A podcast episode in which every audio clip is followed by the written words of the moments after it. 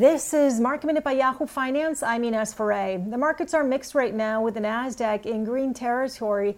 Taking a look at some of the biggest movers, we're watching Apple as it has crossed the $2 trillion market cap valuation again. Apple crossed that valuation for the first time yesterday, the first U.S. company to hit that $2 trillion market cap.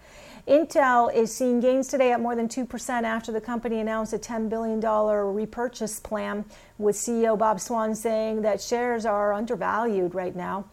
And we're also watching NVIDIA relatively flat after the semiconductor company came out with a strong quarter, with NVIDIA's data center business outperforming the gaming unit for the first time. The gaming unit still strong for the quarter, and it's expected to be even stronger as new consoles come out at the end of the year. For more market minute news, head to yahoofinance.com.